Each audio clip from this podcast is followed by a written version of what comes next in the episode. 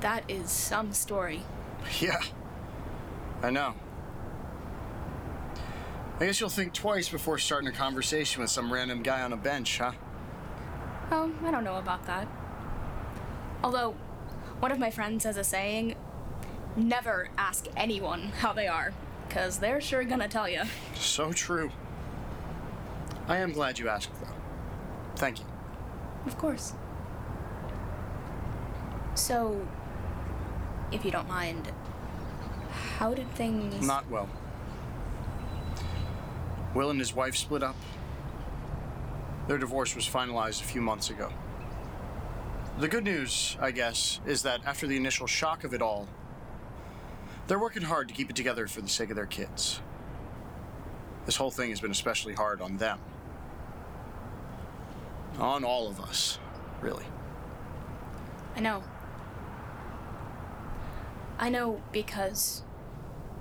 What was her name? Julia? Well, I'm the Julia in my own story. What? Yep.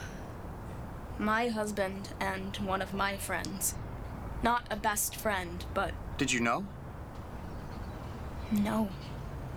I didn't.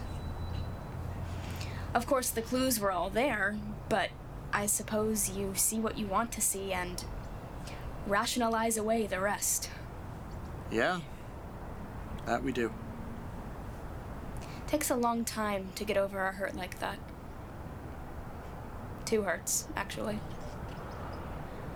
But after a while, you realize that the life you once had turns out not to be the life that you were meant to have. Is it? I don't know.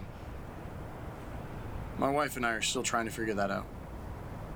So, she and Will. No. They didn't. I was right about how Cindy would react.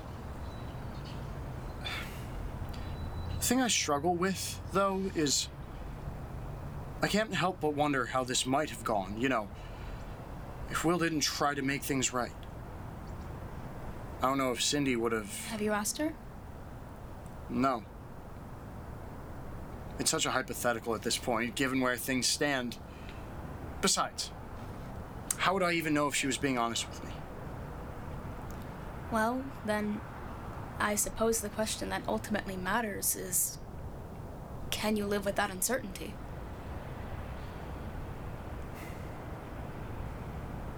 Probably not.